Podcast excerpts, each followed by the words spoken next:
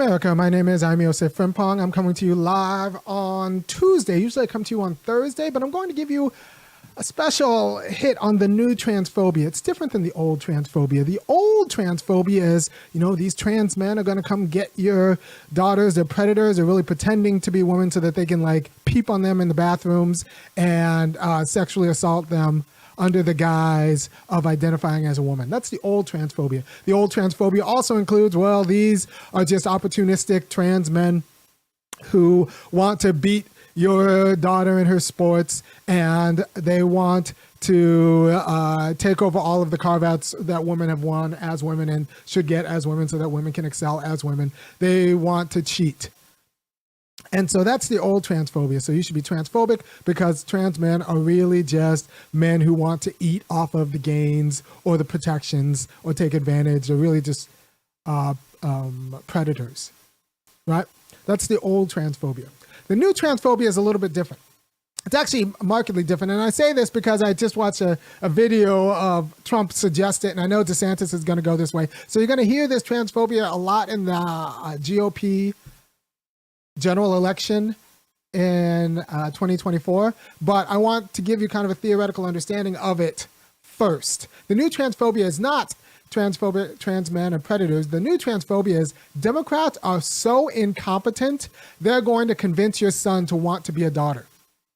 I'll say this again.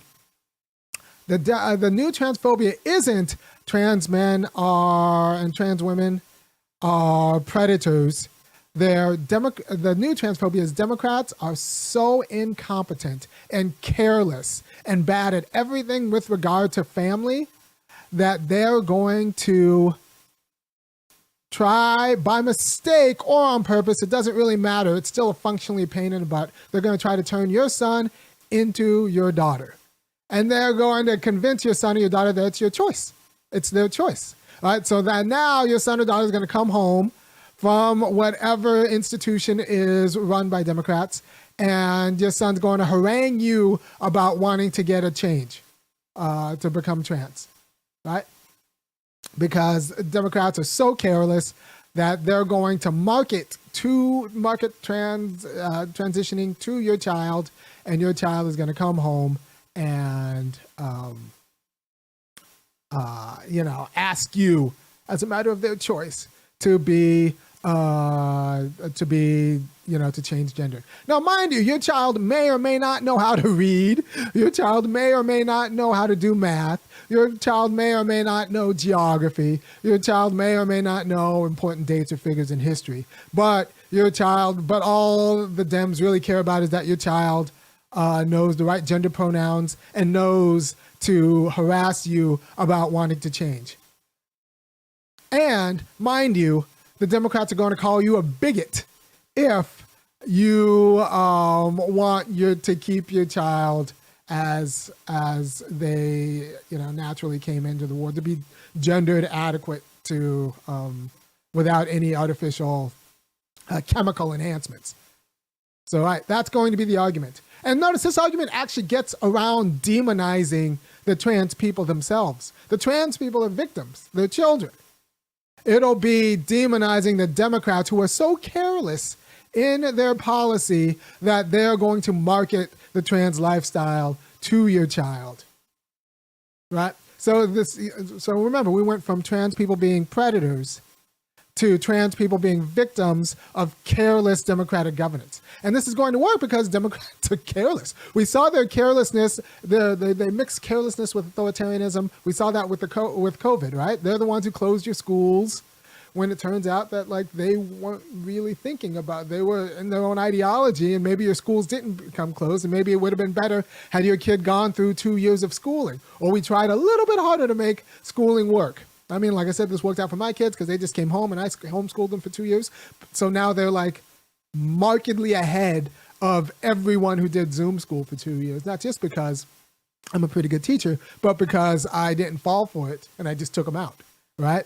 I didn't fall. I didn't fall for the illusion of Zoom school that the Democrats shoved down people's throat, right? So it's going to be about Dem carelessness, and this is going to work because, you know, there's a way in which a lot of gender discourse shouldn't be talked about in school insofar as it's very complicated and it's also the purview of the family because what's at stake is family lineages, uh, grandkids. What's at stake isn't just um, the concern of the public. What's at stake is the concern of the family, right?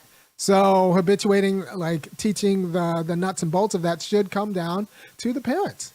That's that's where are discretion. Now, if they're um, and you know, and so I actually I'm going to do another show on Thursday. I'm doing the show on Tuesday because I want to do another show on Thursday where I explain to you why I'm not as liberal as you think I am. I don't want to liberalize families. I don't want to liberalize uh, workplaces.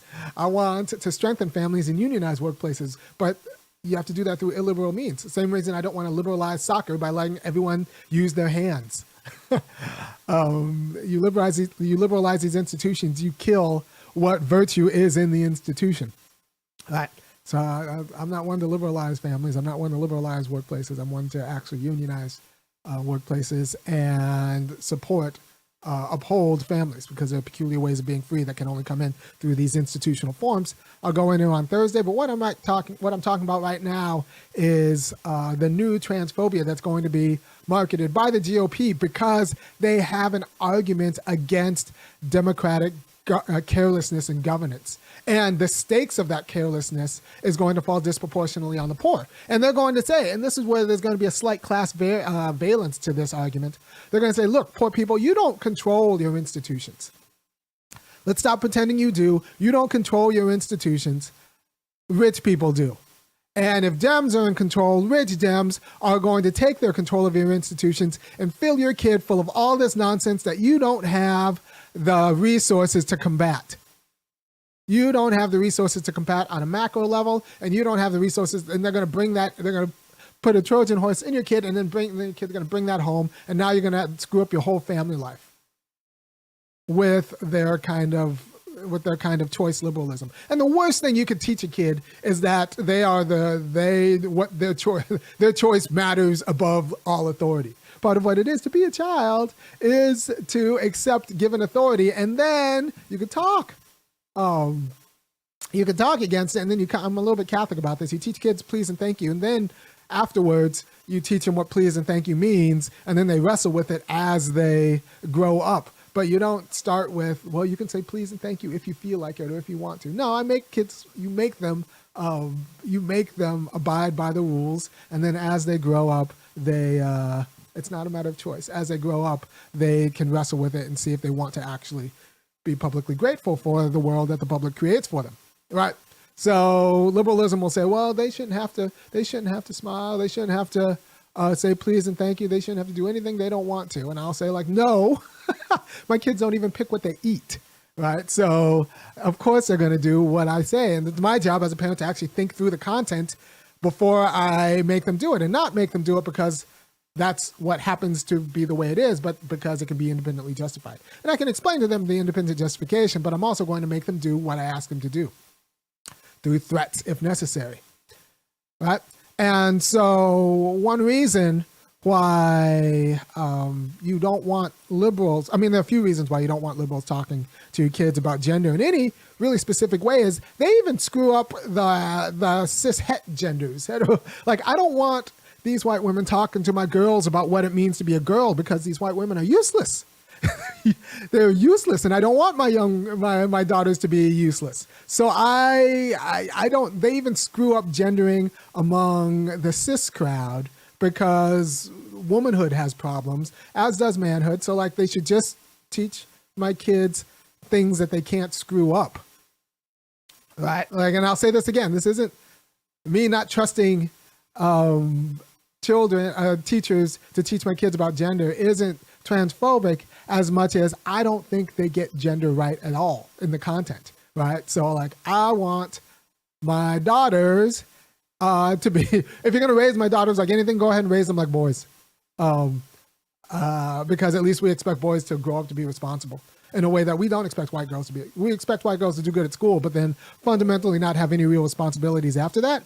We can play like we do, but we don't. And then we can say, like, well, we expect them to be mothers and parents and wives, and that takes responsibility, except we don't hold mothers accountable for the product. So, like, it'd be one thing if, like, okay, we expect you know white women to be mothers but then hold them accountable for the quality of children that they um, birth, but they, we don't even hold them a quality of children, uh, hold them accountable for the quality of children that they rear. So we just pretty much, if you treat people like white women, you expect them to do well in school and then take no accountability for anything else they do in their life. And that's not how I want you to teach my daughter. So I do not want you to gender my daughter as a girl. I do not want that. I uh, that's that's a problem. Like that's a problem. I definitely don't want you to gender my son as a girl because if you do that, you're teaching my son to be ridiculous. So it's got less to do with um, uh, a transphobia, my aversion to kid uh, teachers being stuck on gender in K through sixth grade or fifth grade or whatever, has less to do with being transphobic and more to do with they just get gender wrong. And there and they get it wrong in kind of a particular way and people say like oh you're just misogynistic. And i say like well i don't like womanhood. I'm not a particular fan of, of manhood either because i think they've all kind of been washed through colonialism to to uh, to be part of a racial project but i definitely don't want yeah i don't want you teaching any of my kids to be girls. Like so if that's misogynistic, I, I like I don't want you teaching any of my kids what it means to be a girl, and I don't really want you teaching any of my kids what it is to be a boy or a man either, because all your kids are autistic for some reason. Mostly you're bad parenting. They're on the spectrum, but really you're just you don't know how to teach boys emotional regulation, uh, and and so now you call them autistic, and so like the whites aren't very good parents, and um, for a lot of reasons the, the liberal whites aren't very good parents. The, the conservative whites are bad parents in different ways. The liberal whites aren't very good parents in in in these kind of predictable ways. And I don't want them talking to my kids about gender because they have blind spots, right? And so one of the reasons why, um, you know, we don't want teachers talking to kids about genders is that we're not honest about how easy and how comfortable and how much nicer we are to girls, right? So you're giving this um, third, uh, uh, kindergarten, first grade, second grade kid um, a choice about what gender to be, and then have a world for them where everyone is just nicer to girls. They're going to, you can't be surprised when, if given choice, they're going to choose what's nice. It's the same reason why, if given a choice, my kids choose ice cream for dinner, right? And then they're going to go home and say like, "Well, I want to be a girl," and it's and and um, now you are in the oppressive position of having to say like, "No, we can make that decision when you're 18." But first, I'm actually going to like help you manage the responsibility of being a man in this society and what that means, and then 15 years down the road, we can talk about any gender transitions. But you just deciding you want to be a girl, it might just be because you look around and can sense that, you know, life's pretty easy for girls. Uh, there's less at stake and less responsibility. Teachers are nicer to you. All the teachers themselves are women. Uh, like people expect less of you, and all you have to do is kind of do superficial, be cute, and you don't have to actually know or do anything except like be kind of good at school in this very generic way.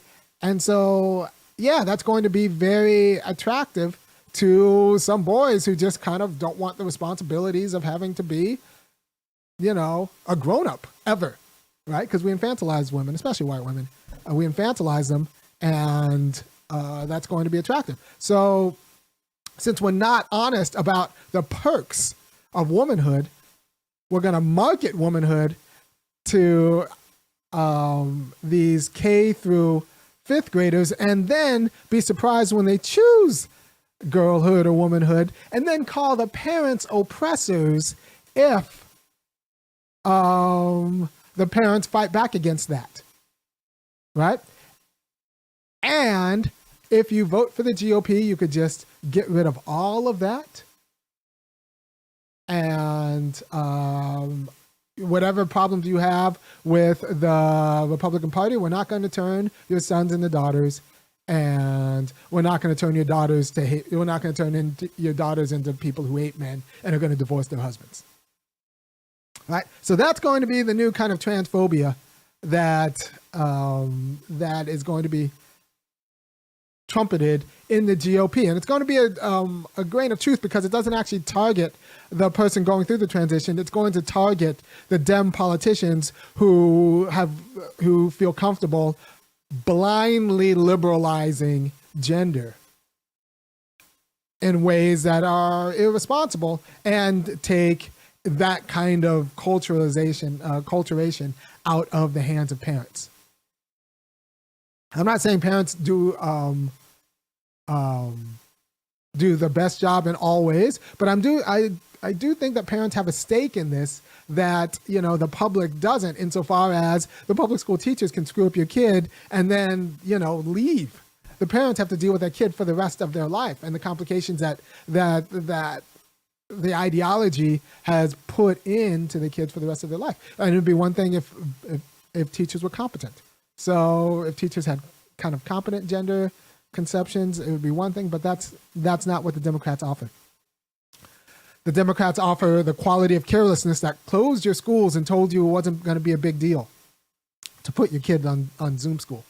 The Democrats offer a carelessness in governance that's going to screw up your family, and then they're going to um, not be and leave you holding the bag, and not the bag in a good way. The bag is in like the responsibility for making it right. They're going to the Demo- these are the Democrats who liberalize divorce laws and then are surprised that there are so many like single parent households that aren't doing so well and are failing in almost all meaningful demographics uh, categories, right? So that's the new kind of transphobia that the GOP is going to offer. It's not going to be targeted at the trans people themselves. It's going to be it's going to be targeted at the uh, um, the Democratic political class that will market transitioning to vulnerable minds. And you have to understand that there's been a kind of a 200 year plan on cutting black men's nuts off. We don't talk about how lynching also came with a ritual castration. And like castrating's been a part of the racial strategy like in the colonial strategy for as long as there've been there's been a fascination with black nuts. They used to pickle them after the castration and then like sell them and like there was there was a whole thing right? So one of the um, kind of political innovations of liberalism is that they get you to control yourself and internalize controls that used to have to be externally um, um, put upon you. So you know, black black people. I'm just saying, be suspicious of anyone of of any phenomena that ends up with black men's balls getting cut off.